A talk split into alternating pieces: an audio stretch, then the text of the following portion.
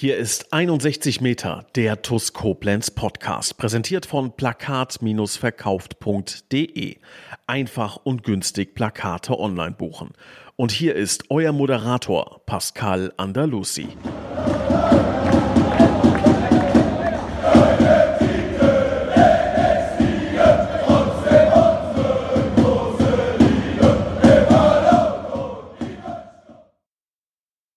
Hallo und herzlich willkommen zu 61 Meter der TUS Koblenz Podcast. Ja, und ich begrüße unseren Vizepräsident Finanzen, Volker Kabach. Grüß dich, Volker.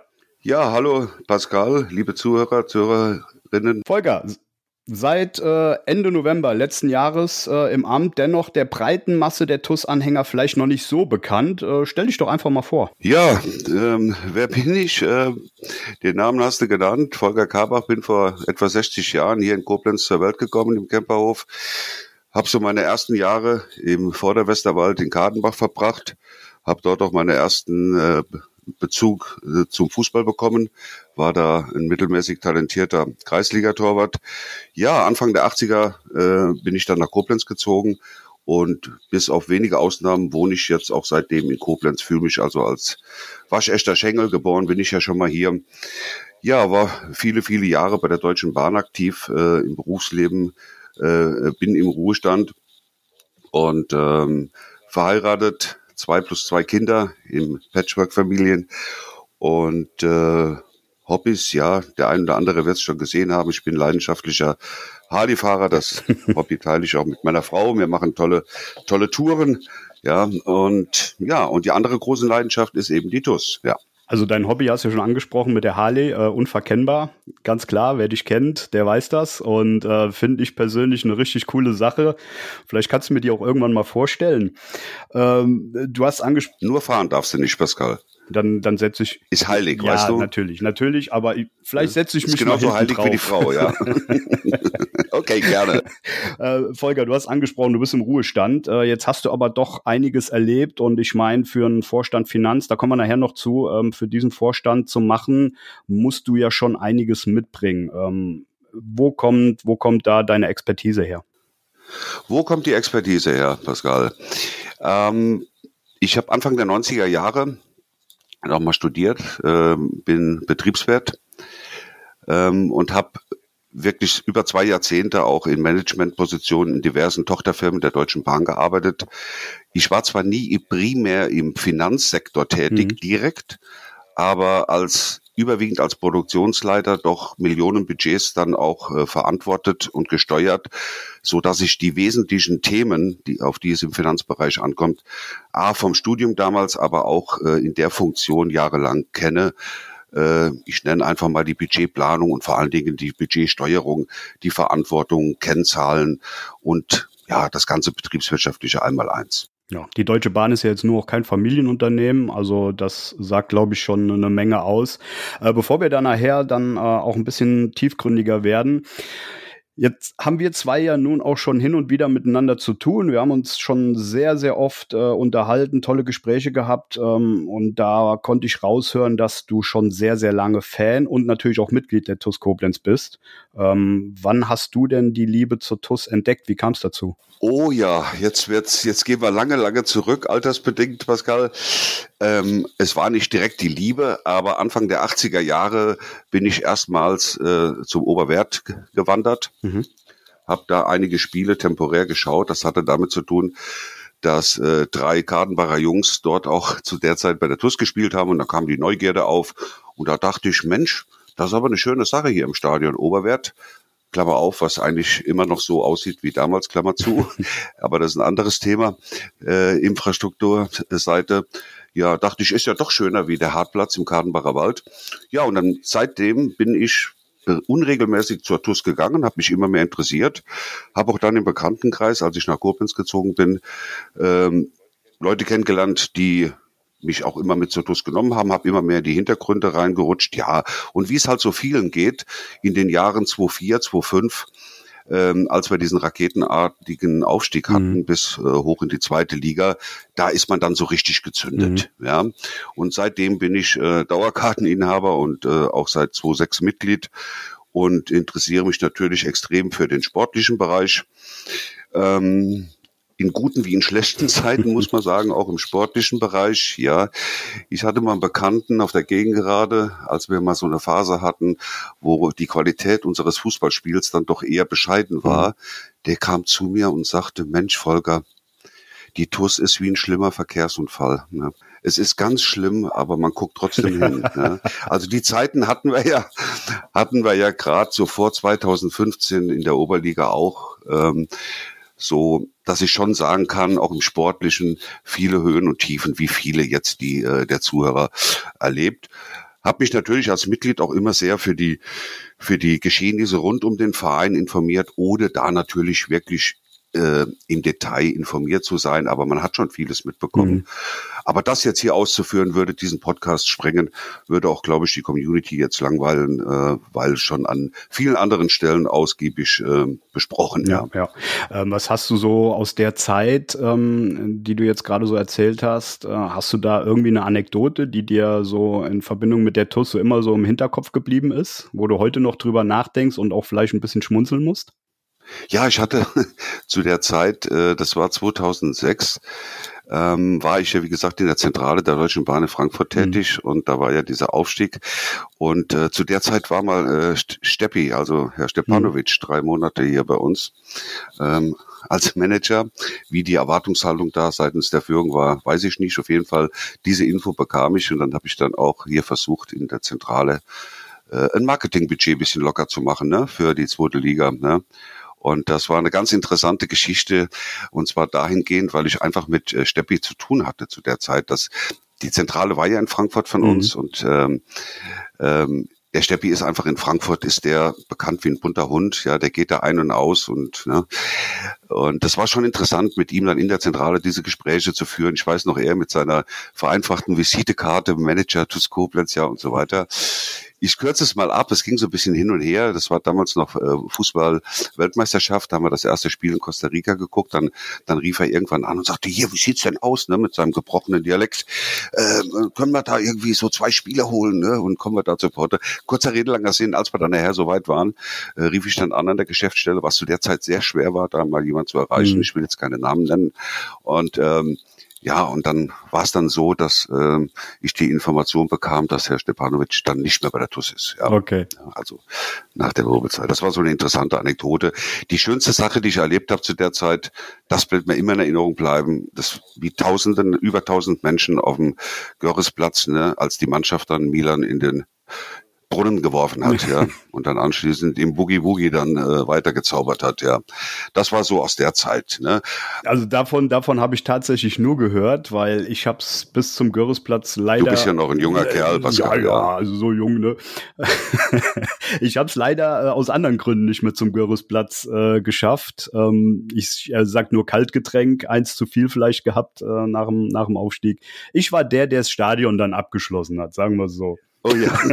okay, okay. Volker, jetzt, jetzt ähnelt dein Werdegang bei der TUS ja schon ein Stück weit dem unseres Präsidenten Christian Krei. Also sozusagen vom Fan zu einem der Hauptverantwortlichen unserer TUS Koblenz. Ähm, ohne da jetzt schon zu sehr ins Detail zu gehen. Ähm, erzähl mal, wie, wie kam es dazu und äh, vor allen Dingen, was hat sich für dich persönlich äh, auch verändert?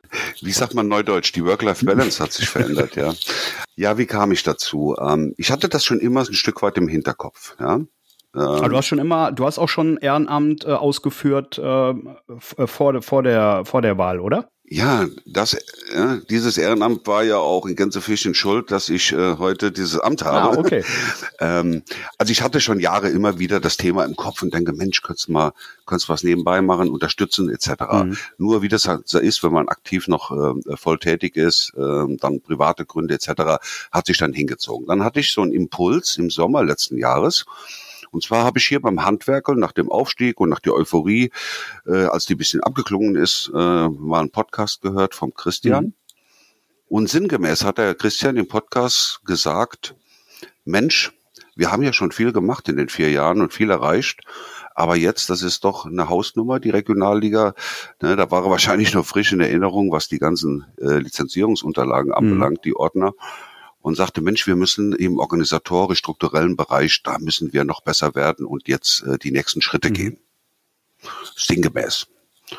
Und das ist bei mir hängen geblieben. Und da habe ich einige Zeit drüber nachgedacht und habe gedacht, Mensch, Volker, hast dir eigentlich jahrelang gemacht. Ne? Mhm. Hast viel mit Aufbauorganisationen zu tun gehabt, Ablauf, Prozesse, Prozessoptimierungen, ähm, Schwachstellen, Stärkeanalysen und so weiter. Und da dachte ich, Mensch, jetzt bist du auch soweit, ne? Ähm, von dem, deinen privaten äh, Möglichkeiten her.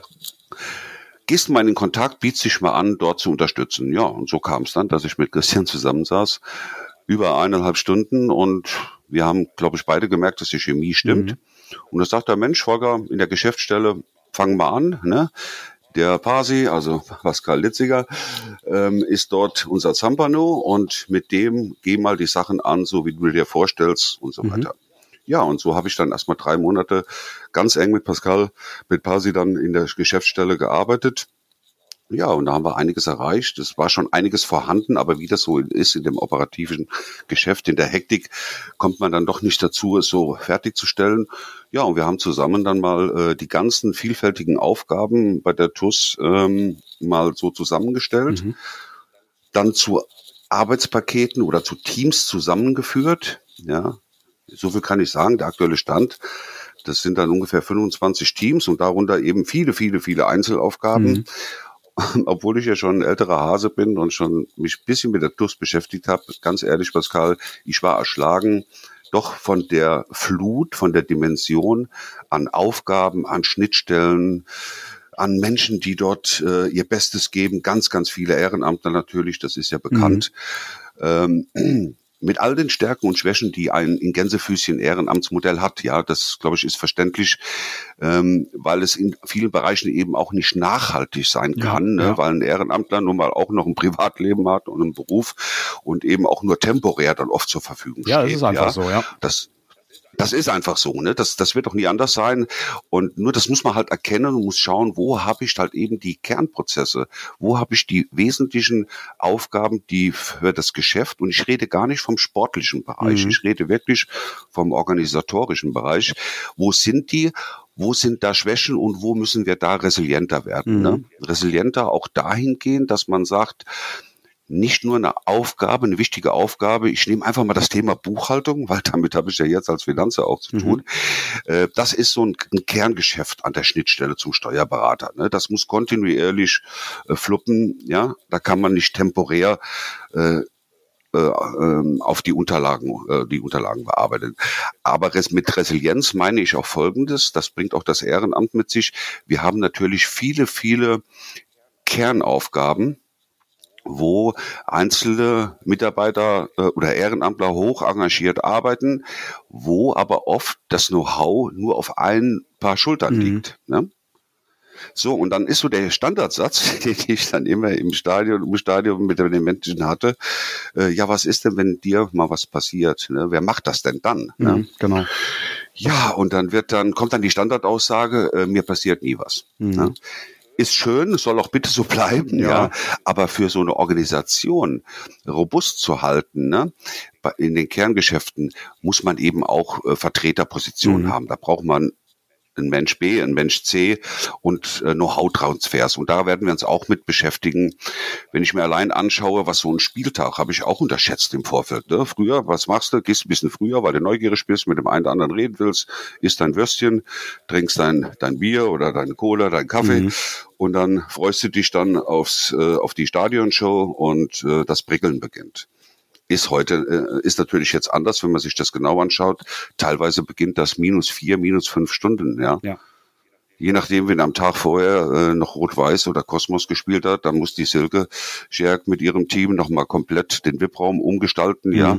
Äh, andere Sponsorenwände, äh, unsere Plakate etc., Tischdecken ne, und so weiter so geht das schon los und der Kern der Truppe, ob Kassierer, äh, der René Güls dann für die Stadionshow äh, etc., die sind ja drei Stunden, teilweise zwei Stunden vorher schon da. Ne? Ja. Und das ist unheimlich, das ist eine Flut. Ich habe da so einen Chart im Kopf, das haben wir auch gebastelt. Das ist enorm, was da funktionieren muss und wie die Dinge da auch ineinander wirken. Also würdest, würdest du sagen, dass sich so in, in den zwei Monaten, wo du jetzt dran bist, die Sicht auf die Dinge also auch komplett verändert haben? Hm, hast du da eine ganz andere Wahrnehmung jetzt? Hat es, gibt es vielleicht auch Dinge, wo du als Fan immer so gesagt hast, boah, wie kann das denn jetzt sein? Und, und ähm, jetzt, jetzt sagst du, ähm, ah, das erklärt natürlich einiges, warum das jetzt so ist. Also gab es da auch für dich eine Aufklärung teilweise? Ja, ähm, kann ich jetzt gar nicht, äh, vielleicht fällt mir es während dem Reden ein, jetzt so ein ganz konkretes Beispiel. Mhm. Ne? Aber ich will es mal so differenzieren. Also sowohl in der ehrenamtlichen Arbeit als auch nachher.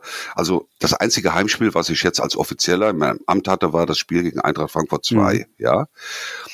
Und das ist schon ein Unterschied. Vorher schon, wie ich da die drei Monate reingeschnuppert habe. Mhm. Ähm, vorher habe ich entspannt auf der Haupttribüne gesessen, ne, vorher mal ein bisschen die Medien geguckt, was äh, steht so an, auch mal ins Forum reingeguckt. Und da habe ich mich um das Sportliche, ne, mhm. ne, da habe ich mich interessiert und mit und so weiter. Das mache ich heute natürlich auch noch, weil das ist ja der Kern, das ist ja der Zweck, ja. ne, den wir erfüllen äh, im Senioren, aber vor allen Dingen, und das geht oft ein bisschen unter für 160, 170 Jugendspielern mit all den fleißigen Händen, Trainer, Trainerinnen, Betreuern, Eltern, die helfen. Das ist ja eigentlich quantitativ der viel größere und vielleicht für so einen Verein in Gänze auch der wichtigere mhm. Bereich. Ne? Ich mache da einfach mal ein Fragezeichen dran. So will ich nicht abschließend bewerten. So, äh, das sieht heute anders aus. Ne? Mhm. Ne? Ne? Ich gehe automatisch, auch wenn ich nicht der Spieltagskoordinator bin. Ne? Das macht ja oft der Christian. Ja? Aber du guckst, ist ZKS da, ne? Ist die Security mhm. da? Ist dies da? Hat das mit dem Ticketing geklappt? Dann rede ich mit Pasi, äh, ne? Gibt's noch Karten zu verteilen ne? für die äh, für den äh, Gäste äh, für den äh, Gästebereich, mhm. ja, ähm, die ja auch mit einer Endruhe-Arsch anreisen. Ne? So, ähm, da gehen dir ganz andere Dinge im Kopf und irgendwie, wenn dann die Stadionshow äh, äh, beginnt, bis, bin ich noch gar nicht beim Sportlichen, sondern da guckst du links und rechts, dass einfach hoffentlich alles mhm. läuft. Ne? Mhm. Da gehst du bei der Silke vorbei, ist alles klar im VIP-Bereich und so weiter und so fort. Ja. Ne? Und ähm, gerade bei dem Spiel gegen Eintracht Frankfurt habe ich gemerkt, hey Volker, musst du aufpassen. Ne? Ist natürlich auch so ein bisschen weil alles auch für mich neu ist, ja. Und ähm, da muss man auch viel lernen. Da guckt man vielleicht, ne, was äh, Christian oder Nils vielleicht viel mehr jetzt mit Routine machen, weil es schon vier Jahre gewohnt sind. Mhm. Ne? Diese Aufregung vor so einem Spieltag ist bei mir noch ein bisschen neu. Ähm, aber man muss halt aufpassen, jetzt auch als Verantwortlicher, dass das Wesentliche, ne, nämlich dass man dieses Fußballspiel gucken will, mitfiebern will, begeistert sein will, dass das ja nicht leidet und untergeht wegen den ganzen organisatorischen Themen äh, links und rechts vorher und nach dem Spiel. Ja. Das wäre natürlich also schade, ja. Da hat sich schon hat sich schon was ver verändert mhm. jetzt. Ne? Äh, ist spannend zu beobachten und äh, gerade wir zwei werden ja noch äh, sehr viel miteinander zu tun haben in Zukunft und äh, ja, ich bin, bin da echt gespannt. Ähm, Volker, bevor wir jetzt gleich zu deinem eigentlichen Amt kommen, ähm, mache ich noch einen kurzen Blick auf jobs56.de, die Top-Jobs aus der Region für die Region. Ja, und unter anderem sucht die Copado GmbH aus Ötzingen Tischler und Schreiner zur Fertigung und Montage hochwertiger Einrichtungsmöbel. Hans-Werner van Heech sucht für sein Logistik Logistikunternehmen in Neuwied Kraftfahrer. Die Beicht GmbH und Co. KG aus Heiligenroth sucht Kaufleute für Versicherung und Finanzen. Rundor Türautomatik GmbH und Co. KG aus Waldesch benötigt Servicetechniker. Lutz Müller sucht für sein Steuerbüro in Koblenz Steuerfachangestellte und die KTO würde sich über Mitarbeiter für Geräteaufbereitung und auch Kälte- und Elektrotechniker freuen. Wie immer, all das nachzulesen unter jobs56.de. Volker, also äh, ich gebe zu, vor 2019 hätte ich tatsächlich jedem, der dieses Amt des Finanzvorstandes übernommen hat, ähm, kann ich das so sagen, macho, äh, masochistische Veranlagung attestiert irgendwie. Ähm, nach jetzt zwei Monaten Amtszeit, äh, wo siehst du die TUS heute? Kannst du, kannst du gut schlafen? Ich kann gut schlafen. Das ist eine Gabe, die ich Gott sei Dank schon, die mir irgendwie in die Wiege gelegt wurde. Ähm, muss aber gestehen, das ist einfach so, dass äh, das Kopfkino jetzt schon mal etwas länger noch läuft. Ne? Und auch etwas früher morgens, äh, wenn man noch nicht Zähne geputzt hat, schon wieder am Laufen ist. Mhm. Ne? Aber wie ich eben sagte, das hat natürlich auch was mit der Anfangszeit jetzt zu tun, weil es eine unheimliche Breite und Tiefe ist, mit der man jetzt zu tun hat und äh, auch natürlich mit der Verantwortung, die man mhm. hat. Ne? Das, das war aber schon etwas, was ich mein Leben lang hatte wenn man Verantwortung, entweder macht man, wenn man eine Sache annimmt, ja, egal ob jetzt im Ehrenamt oder frühen Beruf, entweder macht man es richtig oder gar mhm. nicht. Und dann hat man die Verantwortung und dann lebt man aus auch maximal so, wie man es auch persönlich von der Gesundheit, von dem privaten Umfeld etc. her auch kann. Ja. So, also von daher ist das momentan bei mir schon etwas unruhiger, das gebe ich ganz ehrlich zu, aber äh, trotzdem schlafe ich gut. Wie, wie steht deine Familie so dazu? Also ohne da jetzt ins Detail zu gehen, aber hast du da die, die Nein, da musst du gar nicht ins Detail sehen. Ich glaube, das geht. da werden jetzt andere auch schmunzeln, die es dann hören. Äh, das, das geht vielen so. Natürlich muss ich da ein bisschen Rücksicht nehmen und nicht bei jeder Gelegenheit, ne, wenn ich mit meiner Frau, die auch berufstätig mhm. ist, ähm, da eine freie Minute habe, muss ich nicht auf, bei jeder WhatsApp-Nachricht jetzt aufs Handy schauen und drangehen. Mhm und äh, bei jeder Gelegenheit das Laptop aufmachen und mal gerade wieder die neuen Zahlen checken, mhm. sondern das mache ich schon so oder versuche das weitgehend so zu machen äh, in Zeiten, wo sie dann am Arbeiten ist und ich dann ähm, das dann in Ruhe machen kann, ohne dass sie es mitbekommt. Weil da muss man höllisch aufpassen, mhm. ne? dass man da äh, nicht zu sehr auch das Private dann auch äh, berührt. Ich sag's dir auch ganz offen, so viel kann ich schon sagen. Ich sag's ganz offen, ähm, hätte ich mir so nicht vorgestellt. Also gerade äh, so ein Amt bei einem Verein wie die TuS Koblenz bei der Größe, ne, ähm, das ist schon grenzwertig, ne, als Ehrenamt. Als Ehrenamt, genau, das muss man immer wieder ja, erwähnen. Also ich sag's ganz offen, in meinem früheren Beruf, wo ich ja auch mit 40 Stunden nicht hinkam, mhm. in dem, wo, wie ich gearbeitet habe, aber da hätte ich sowas nie machen können. Das geht jetzt nur, weil, Punkt, Punkt, Punkt, ich ähm, im Ruhestand bin. Sonst fehlt mir jegliche Fantasie. Oder man macht es eben, man springt hier und da drauf, aber dann kriegt man keine Nachhaltigkeit, keine Kontinuität rein, weil du musst da ständig am Ball sein, ne? Bei dem insbesondere auch bei dem Finanzthema. Das ist ja das, was der Christian auch immer wieder im Podcast auch äh, genau so sagt, dass das halt auf Dauer dann auch irgendwann schwierig wird. Und ähm, da würde ich jetzt gerne zum, zum Alltagsgeschäft kommen. Äh, man spricht ja immer so gern von der von dieser kaum stemmbaren Regionalliga, äh, wenn man nicht gerade den diesen finanzstarken Investor hinter sich hat. Siehst du das genauso? Und ähm, was bedeutet die Regionalliga derzeit finanziell und organisatorisch für uns? Kannst du uns da ein bisschen Einblicke geben? Ich muss natürlich jetzt vorwegnehmen, ähm, ich kenne die Historie jetzt, ich rede nicht von der Zeit vor 2019, aber die letzten vier Jahre von den Zahlen, Daten, Fakten natürlich nicht mhm. so im Detail. Mhm. Ne? Weil wenn ich mich damit jetzt noch beschäftige und da irgendwie eine Ausarbeitung mache, das behindert mich im Hier und Jetzt und äh, bei den Gedanken und Themen nach vorne. Das laufende Jahr, glaube ich, kenne ich schon ganz gut, was die Zahlen anbelangt. Mhm. Ähm, so viel kann man sagen. Ähm, wir, ich muss jetzt immer einschränken, ich kam ja erst später dazu, natürlich äh, der, der Vorstand als Gänze, als ich noch nicht äh, im Amt war, hat eine solide Planung aufgestellt, gar keine Frage. Mhm. Ne?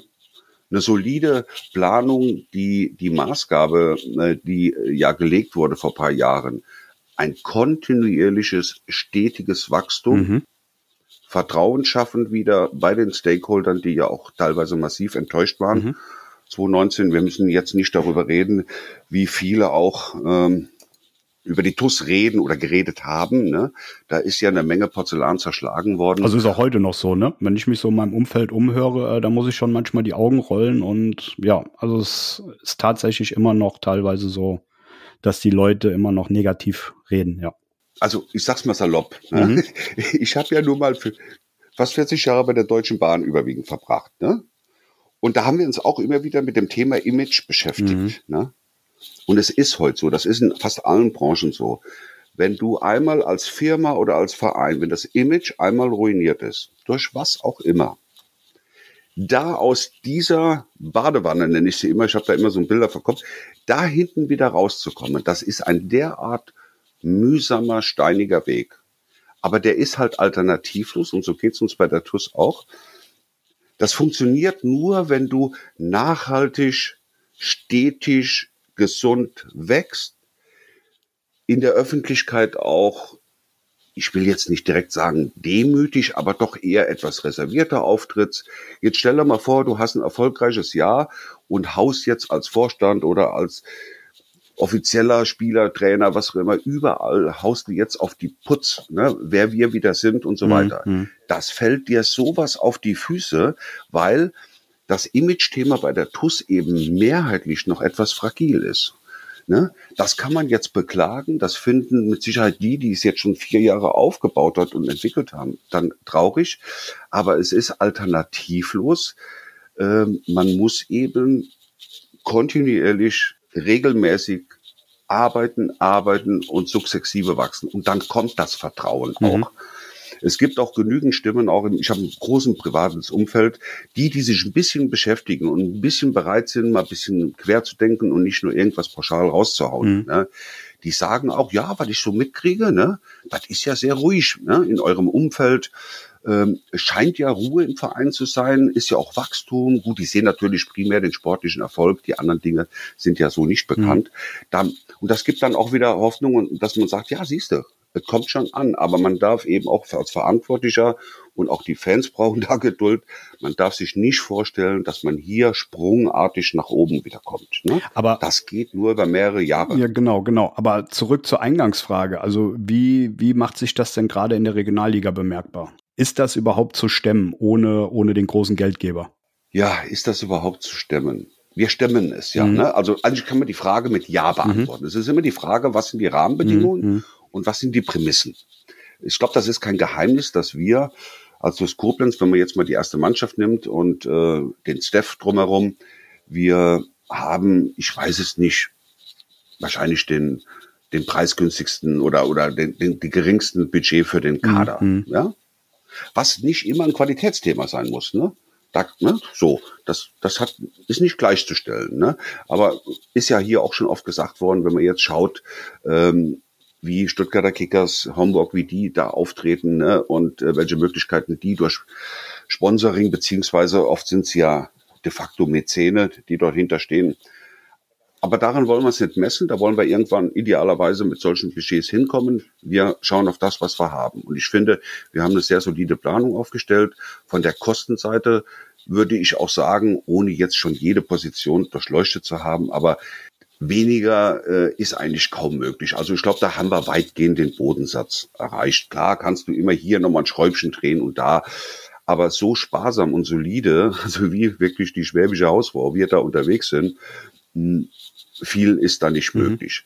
Das große Thema, äh, wobei man auch sagen muss, äh, es wird ja immer gerne gesagt, Regionalliga, Einnahmen und so weiter, und jetzt müsst ihr, ne, das Wirtschaft, man muss vorsichtig sein, die, das Einnahmen äh, oder Ausgabenverhältnis entwickelt sich nicht immer äh, äh, proportional. Ja, äh, wir haben in der Regionalliga halt auch ähm, sprungfixe Kosten. Wir haben auch ähm, Entwicklungen, die eben äh, nicht parallel mit den Kosten laufen, sondern überproportional mhm. laufen. Ne? Will ich jetzt gar nicht große Beispiele nennen, holen wir einfach nur, obwohl das nicht das Entscheidende ist für das Budget, äh, wenn man die Schiedsrichterkosten sieht, die sind schon deutlich höher. Äh, dann kommen doch mitten der Saison dann mal schreiben, wo der Spielausschuss entschieden hat, dass die Kosten dann um 50 Prozent sich steigern. Mhm. Ja. Das ist dann unschön, weil das hat man nicht in der Planung. Ist natürlich von der Höhe her jetzt nichts, was einem das Knick bricht. Aber so, solche Faktoren gibt es eben mehrere. So, das ist so die Kostenseite. Man muss aber auch sagen, das ist aber auch das Minimum, um in der Regionalliga spielen zu müssen. So, und jetzt kommen wir in, ähm, also was die Einnahmen mhm. anbelangt. Die Einnahmenseite, die ist natürlich etwas ähm, äh, komplexer und darüber spielt die Musik mhm. auf Dauer. Ne? Ähm, ich will jetzt gar nicht äh, Zahlen nennen, das erstens mal darf ich das nicht, ich mache es auch nicht, aber ist natürlich klar für die Mehrheit, die hier zuhört, das Gros ist das Thema Sponsoren. Mhm. Wir haben die Eintrittsgelder, inklusive also Tagestickets und Dauerkarten und wir haben die äh, Mitgliedsbeiträge. So, ne, das sind so die großen Brocken. Und, und daran müssen wir arbeiten. Da sind wir schon unheimlich weit gekommen. Ähm, Nils hat das ja auch immer wieder angedeutet. Nur das ist ja der Punkt, um nachhaltig Erfolg zu haben, um sich in diesen Spielklassen zu etablieren, um dann auch irgendwann mal ähm, an eine höhere Liga zu denken. Ja, mhm. äh, das geht nur über die Einnahmenseite und, das, und da musst du jedes Jahr kontinuierlich wachsen. Und natürlich kann, könnte es mal passieren, dass irgendwann ein Großer vom Himmel fällt und sagt, ne, dann eine Riesentaube, die fliegt ja in den Mund und sagt, jetzt will ich aber mal richtig da rein. Ähm, die Wahrscheinlichkeit ist sehr gering. Ne? Das zeigt ja, zeigen ja die letzten Jahrzehnte. Äh, ist auch nicht, ist auch die Frage, ob das immer so von Vorteil ist. Da haben wir ja auch schon Erfahrungen gemacht bei der TUS. Ähm, wichtiger ist aus, aus unserer Sicht, dass wir einfach ein breites Fundament an Sponsoren haben, äh, die, die sich wohlfühlen bei den TUS, ja, die, die gepflegt werden und dass wir sukzessive dann auch in der Breite kontinuierlich wachsen. Und das ist ja der Fall.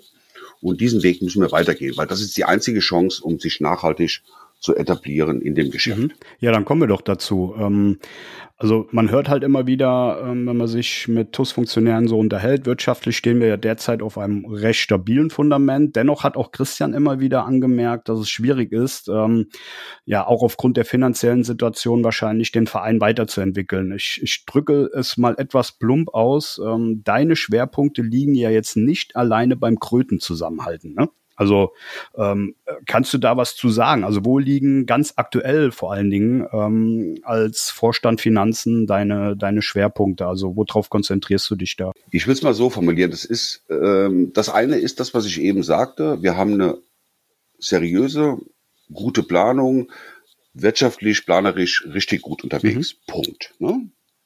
Das mit der Perspektive, mit dem Wachstum, ich glaube, das habe ich eben erläutert.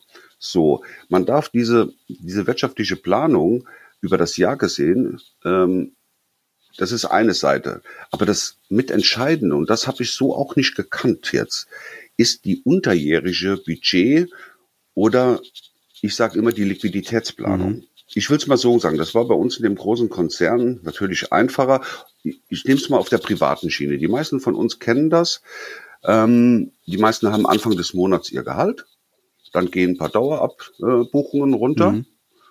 Und dann bis Ende des Monats habe ich so einen linearen Abfall, äh, wo ich eben mein tägliches Leben gestalte mit, äh, ich sag mal, Stichwort Haushaltsgeld, Taschengeld. Ne? Und idealerweise laufe ich auf den Enden des Monats in einer Linie auf Null oder es bleibt mal was übrig. Manchmal rutscht man auch mal leicht runter. Mhm. Okay. Wenn das so hier in dem Vereinsleben bei uns in dem Geschäft wäre, wäre das deutlich entspannter für einen Vorstand mhm. Finanzen oder für die ganze für die ganze Mannschaft. So, das ist aber hier nicht so. Das hatte ich so in der Dimension auch nicht gedacht. Wir haben ähm, schon sehr, sehr äh, unterschiedliche Zahlungsströme. Mhm. Ja, wenn man sich jetzt einfach mal äh, auf der X-Achse die Nulllinie nimmt, ja, mhm. ja ähm, und da muss man sagen, das ist die Zielmarke, weil alles, was drunter ist, ist Minus, das kostet viel Zinsen, ist unschön, macht irgendwie keinen Sinn. Und so eine Nulllinie, das kennt man ja auch vom Privaten, die diszipliniert ja auch. Mhm. Ne? Und das ist gar nicht so einfach, uns immer über der Nulllinie zu halten. Und das hat nichts mit dem wirtschaftlichen Erfolg zu tun. Das, nicht, das sollte man nicht verwechseln. Mhm. Ne? Es geht immer um die Liquiditätssteuerung in dem jeweiligen Monat, in der jeweiligen Dekade. Weil du hast mal die Mitgliedsbeiträge, ist eine schöne Situation, ne? Da hast du eine große Summe. Die Jetzt du auch fest einplanen kannst, ne, in der Regel. Die du auch fest einplanen kannst, ne? Auch in die Liquiditätsplanung. So, dann hast du ähm, natürlich momentan keine Heimspiele, also hast du auch keine Einnahmen. Mhm. Ne? Dann hast du Sponsorengelder, die ja auch unterschiedlich kommen. Du hast mal Monate, da kommt ganz viel, dann hat, kommt wieder etwas weniger. Sind, es gibt auch einige, die jeden Monat überweisen, ist zwar administrativ etwas mehr Aufwand, aber dafür hast du regelmäßig ne, mhm. ne, deine, deine Einnahmen. Und das alles auf dem Zeitstrahl und dann noch die Y-Achse, wenn man das dann auf die, wenn man dort das Geld abträgt, hast du enorme Amplituden in so einem Monat drin. Mhm. Du schießt mal hoch, hast einen Kontostand, wo du sagst, hey, ja, Jetzt machen wir aber mal ein Trainingslager in der Türkei oder so. Ne? Ja, und dann hast du aber auch mal einen Tag oder eine Woche, da guckst du drauf und sagst, oh. Trainingslager Südplatz. ja, Trainingslager Südplatz, genau. Sorry, der musste ja, sein. ähm, nicht falsch verstehen, ich sage das jetzt nicht als äh, äh Sorge, ich sage nur, dass das eine Spezialität in diesem Geschäft ist. Ja. ja? Ähm, und wenn man jetzt mal, ich nenne mal noch ein paar Zahlen, ich glaube, die sind unverfänglich. Äh, wir haben fast 100 Verträge. Mhm. Ne? Also Sponsorenverträge, äh, Lieferantenverträge mhm. mit der Stadt Koblenz, ähm, Spielerverträge und so weiter. Mhm. Ne? Die müssen ja alle verhandelt, besprochen, gemanagt, aber auch die dahinterstehenden Gelder, ob Debitoren, Buchhaltung oder Kreditoren, die müssen ja gemanagt werden. Ne? Auch die damit verbundenen Zahlungsflüsse. Wäre das so ein Schwerpunkt von, von dir als, als äh, Finanzvorstand? Das ist ein Schwerpunkt von okay. mir, ganz klar. Mhm. Ne? Und das und dann haben wir auch die Größenordnung kann man nennen, äh, je nach Monat, wir haben zwischen 150 und 200 Buchungsvorgänge. Mhm. Ne? Und dabei sind noch viele Sammelbuchungen, jetzt wie zum Beispiel Mitglieder, die als eine Buchung jetzt in meiner Welt jetzt mhm, zählen. Mhm. Ja? Und das musst du ja managen und da musst du zwei, dreimal die Woche regelmäßig dran arbeiten, dass äh, sowohl ja die Gelder reinkommen, als auch die Gelder geordnet abfließen an unsere äh, Gläubiger oder die Rechnungsersteller. Mhm. Und das alles in Verbindung äh, Schnittstelle zum Steuerberater. Wir arbeiten ja auch mit dem Steuerberater, mhm. auch wegen dem Thema Jahresabschluss. Ähm, das ist schon herausfordernd. Das kann ich mir gut vorstellen. Macht Spaß, macht Spaß. Also wenn du mich vor einem Jahr gefragt hast, Mensch, Volker, hast ja irgendwann mal gelernt, hast du mal Lust, Buchhaltung zu machen, hätte ich gesagt, Pascal, sonst versorgen, ne? also in diesem Leben nicht mehr. Aber jetzt kam ich halt dazu und das ist jetzt ein äh, Element, dass wir schauen müssen, dass wir einfach äh, immer liquide sind und dass wir das, was wir geplant haben, auch ähm, äh, einhalten. Dass man da nie eine Punktlandung macht, das ist aber auch in größeren Unternehmen nicht so wie jetzt bei Regio, mhm. weil du hast ja eins immer unterjährig. Ein bisschen kannst du was in die Planung holen, aber du hast das auch außerplanmäßig. Du hast immer mit Risiken zu tun mhm. und du hast es mit Chancen zu tun. Ne? Und dann ist ja immer die große Kunst, wie gehst du damit um? Es gibt ja viele, die reden die Chancen groß und die Risiken werden klein geredet. Mhm. Ne? Ist kaufmännisch sehr gefährlich, ja. Man sollte es eher ein bisschen konservativer machen und sagen, jo, ich habe ein paar Chancen, die merken wir uns mal im Hinterkopf, da hätten wir auch Ideen, was wir damit machen. Und die Risiken, die äh, stellen wir ein bisschen nach vorne in den Fokus, weil nicht, dass da ein großer Sturm aufkommt und wir, ähm, sagen wir mal, der, der Windstärke nicht gewachsen mhm, sind. Mhm. Also wenn man das so alles hört, was du, was du so erzählst, ähm, freut es mich umso mehr, dass du tatsächlich ruhig schlafen kannst. also allein jetzt aus der Situation heraus, was man da alles im Kopf haben muss. Und Volker, ich habe hab dich als, als tollen Menschen kennengelernt und du, du bist da sehr klar in deinem Weg und auch sehr klar, äh, sehr klar im Kopf und du, du trägst halt auch die Tuss im Herzen. Das beruhigt mich. Ähm, und Kommen wir zum Schluss ähm, noch zu dein, deinen Zielen als, als Vizepräsident Finanzen. Ähm, wie, wie sieht deine, deine Agenda aus? Also wie blickst du da in die Zukunft? Oder was liegt da noch vor dir?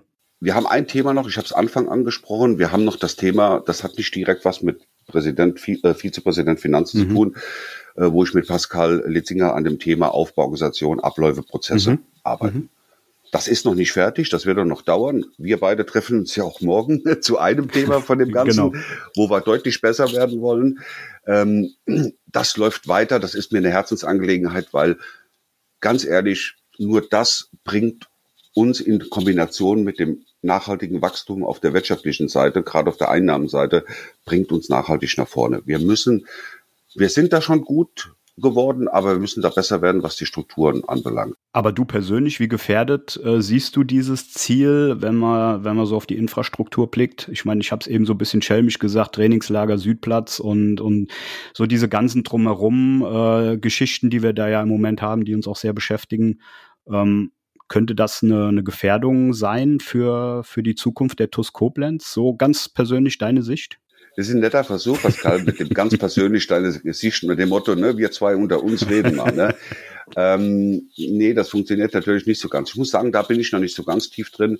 Da muss ich mehr meine meine Kenntnisse als äh, Koblenzer Bürger und das, was ich da so mitbekomme mhm. und Oberwert und Sportpark, was ich so über die Jahre gespeichert habe, muss ich mehr nehmen. Jetzt nicht so das Offizielle, da bin ich noch nicht so. Das ist ja auch gar nicht böse gemeint, ne? Also ist ja ein, ist ja ein bekanntes, bekanntes Problem. Also da muss ja auch drüber klar, gesprochen werden. Klar, ich hoffe, ich hoffe, dass das, was jetzt avisiert wurde, was so durchsickert, mhm. dass das ähm, dass das finanzierbar ist seitens der mhm. Stadt mhm. äh, mit, mit Zuschüssen. Dort kenne ich mich nicht mhm. aus, äh, äh, was da im Hintergrund läuft. Wir brauchen bessere Infrastruktur auf dem Oberwert, das ist ganz klar. Die Situation, die wir zurzeit haben, gerade jetzt, wo die, wo die Plätze gefroren sind, also da war ja auf dem Südplatz auch nichts möglich oder wie hat früher Bette Sander schon gesagt, auf dem Hammerwerferplatz da hinten wurde ja auch schon trainiert. Da geht nichts, da muss, da müssen alle auf dem Kunstrasen, dann trainiert dann ein Regionalligist auf dem Kunstrasen. Oben in der einen, in dem einen Viertel hast du noch eine Jugendmannschaft, in dem anderen Viertel hast du von mir aus noch eine Jugendmannschaft von Rot-Weiß. Das sind Zustände, so kannst du nachhaltig, äh, auch in so einer Stadt wie Koblenz, so kannst du keinen Breitensport, und ich denke da manchmal gar nicht so sehr wie früher an die erste Mannschaft, äh, sondern ich denke da viel mehr an die Jugend. Ja, ja. Leute, wir haben 170 etwa Jugendspieler, wir haben zehn Jugendmannschaften. Mhm. Wir sind Leistungszentrum im Aufbau. Ne? Ja. Das heißt, äh, Olli Feis und seine Leute, die machen da richtig was. Nur, da muss dann auf der Infrastrukturseite was passieren, weil so geht das dauerhaft nicht gut. Mhm. Ne? Aber da gibt's ja ähm, Licht am, am Horizont. Das weiß ich aber jetzt auch nicht offiziell jetzt als Verantwortlicher, sondern das, was ich auch den äh, Medien genau. entnommen habe. Es passiert ja was auf der Schmitzers äh, äh Wiese, auf der Sportanlage, Bezirkssportanlage. Dort äh, soll es ja, so ist mein letzter Stand im äh, äh Frühjahr, ich hoffe früher dieses Jahr, äh, losgehen. Und äh, das wären ja, schon mal Perspektiven dann ab nächstem Jahr für äh, unseren Jugendbereich. Das reicht natürlich alleine noch nicht. Das muss Schritt für Schritt noch weitergehen. Ne? Ja, jetzt fangen wir nicht an mit der Haupttribüne und mit den äh, Bänken und Gegengerade, Überdachung. Das sind alles Sachen, die wir uns als Verein natürlich wünschen, aber wir sind kein Eigentümer. Genau, genau. Wir sind nur Mieter des Ganzen. Das muss man halt auch bedenken, ne? Das muss man immer bedenken, dass äh, auch letztens in meinem persönlichen Umfeld, ne, wieso habt ihr als TUS nicht das und das? Und das sind ja Zustände, sag ich mal, Leute, haltet den Ball flach, wir sind Mieter, wir sind nicht der Eigentümer. Ne? Das, das wird immer gern mal äh, ein bisschen vermischt. Ne? Aber wir arbeiten kooperativ äh, wirklich mit der Stadt zusammen, mit den Zuständigen. Was ich mitkriege, das ist ein gutes Verhältnis. Aus den Möglichkeiten, die da sind, wird von Seiten der Stadt äh, alles gemacht. Das Entscheidende ist jetzt, wann, also woher kommen die Gelder mhm. für die Investitionen, gegebenenfalls Fördermittel äh, und wann geht's dann irgendwann los. Aber da ist auch die Stadt Koblenz nicht immer Herr des Verfahrens, so wie ich das als, ich muss jetzt als Bürger reden, ja. ne? das ist jetzt ein bisschen schwierig. Ähm, das hat ja auch viel mit äh, Bundesmitteln, mit Landesmitteln zu tun. Das ist schon sehr komplex, komplex hier in Deutschland ne? mit den Finanzierungssachen. Soll auch tatsächlich jetzt nicht hier Thema sein. Ähm, ähm, Volker, ich, ich danke dir auf jeden Fall. Ähm, worauf wir aber immer zählen können, sind unsere MCMXI-Abonnenten. Ähm, und das sind wie immer Silke und Wolfgang Scherhack, Sabine Feils, Dirk Menke, Jutta Lindner, Sandra Westkamp, Jasmin Christ, Carsten Vogel, Anna-Lenja Krei, Mario Kreschel, Michael Feltens, Mike Welch, Gerald Schneiders, Bernhard Vetter, Markus Hennig, Philipp Louis, Andreas Sandner, Uwe und Barbara Hampel, Tobias und Annika Henken, Alexander Roos, Juliane Haberkorn, Jonas Müller, Florian Schumacher, Horst Hoffmann, Heike und Harald Salm, Timo Chris, Stanley Wagner, Gerd Horre, Mike Körner, Leon Henrich, Lisa Berger, Philipp Rettler, die Blue Boys, Kai Dott, Björn Schmidt, Arne Ritter, Detlef Mundorf, Anke Wies, Max Kollmann, Richard Rosenthal, Walter und Annette Friesenhahn, Jens Bohner, Klaus Möhlig, Gerhard Sprotte, Daniel Brösch, Jürgen Flick, Heiko Baumann, Richard Bouvet, Arne Kinas, Jürgen Schneider, Sophia Dieler, Thomas Hake, André Weiß, Saskia Hampel, Timo Put, Sebastian Mantei, Christian Ellerich, Michael Hilse, Klaus Einig, Konstantin Arz, Markus Schulz, Kilian Lauksen, Hans-Dieter Christ, Gerhard Vetter, Kilian Thon, Gerrit Müller, Daniel Hannes, Joachim Hehn und Lea. Ups, Entschuldigung, Lea Vetter.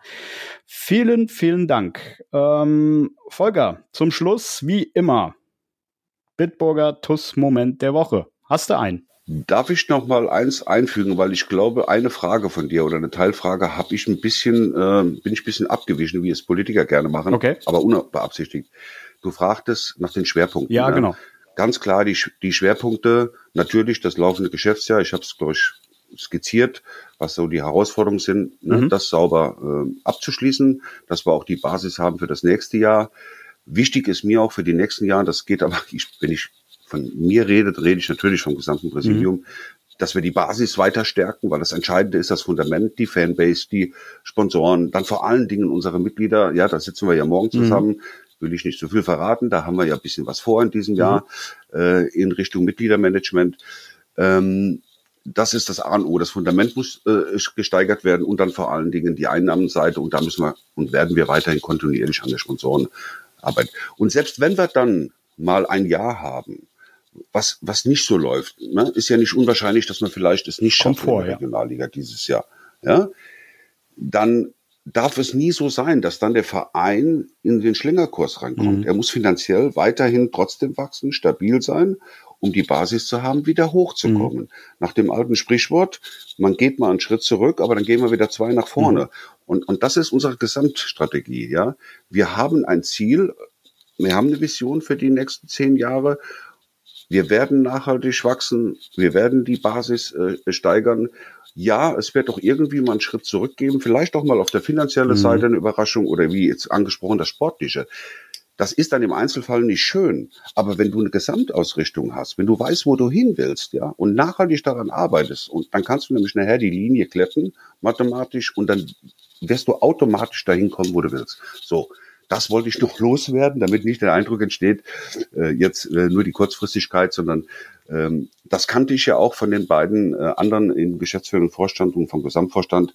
Und sonst hätte ich das auch nicht gemacht, weil das ist auch meine Philosophie und äh, das macht mir auch Freude und dafür setze ich mich. Und da habt ihr auch den, den Großteil der Fans, glaube ich, hinter euch. Und ich möchte auch noch mal erinnern, wir waren mal an dem Punkt, ähm, da hätte es die TUS Koblenz äh, so nicht mehr gegeben. Also ähm, nee, wir sind da schon sehr zufrieden. Also ich kann da nur von mir sprechen. Ich bin da sehr, sehr zufrieden momentan, wie es läuft. Und ja, schauen wir mal. Aber jetzt hätte ich gerne deinen Bitburger TUS-Moment der Woche. Könnt jetzt sagen, war ein netter Versuch abzulenken, aber hau raus. Heute ist der 31. Januar, ne? So. Ja.